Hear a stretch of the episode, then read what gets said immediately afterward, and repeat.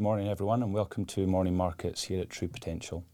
We begin this morning with a review of the situation between Russia and Ukraine, and we'll finish on a more positive note eh, on U.K. data regarding the services sector. So overnight political tensions with Russia have escalated as uh, already annexed parts of eastern Ukraine have seen military activity as a result of a eh, Russian incursion. First of all, please do see our podcast on Friday for a uh, full review of the potential consequences and likely market outcomes from a protracted escalation within Ukraine. The immediate consequence, unfortunately, has been higher oil prices and weaker equity prices globally. Higher oil prices because markets are worried about any further sanctions on Russia. Russia accounts for roughly one barrel in every 10 produced globally, so it is a key market producer of one of the world's most precious commodities. We've seen particularly weak equity prices in Russia and in Eastern Europe, but the sentiment has spread globally with weak prices overnight in Asia and again in Europe this morning, and also in the U.S. following yesterday's market holiday because of President's Day. On to some better news, thankfully.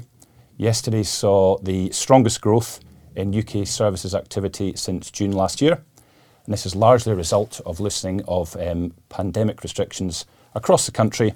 So activity in uh, all of travel, leisure, and entertainment increased as consumers were able to go back into shops and entertainment venues and spend. And this was also another strong month for business activity.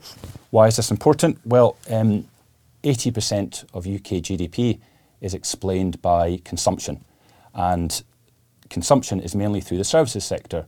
So this is incredibly encouraging that the U.K. is returning to normal quicker than expected. Now, if we take all this together with uh, the data from the British Retail Consortium in January and from the U.K. retail sales data last week, this shows that the U.K. consumer has started on a very confident foot for 2022, and hopefully we can see continued survey strength into the rest of the year. Please do tune in tomorrow's Morning Markets for further information on the Russia-Ukraine conflict and the impact upon asset markets. Thank you. Subscribing to the True Potential YouTube channel is quick and easy. Simply go to the channel on your desktop or through the YouTube app on your phone and click the subscribe button. You can then press the notification bell symbol if you wish to be notified as and when new videos are released. Doing this is a great way to keep yourself updated with market developments and personal finance insights. Thank you to everyone who has subscribed, and we look forward to continuing to help you do more with your money.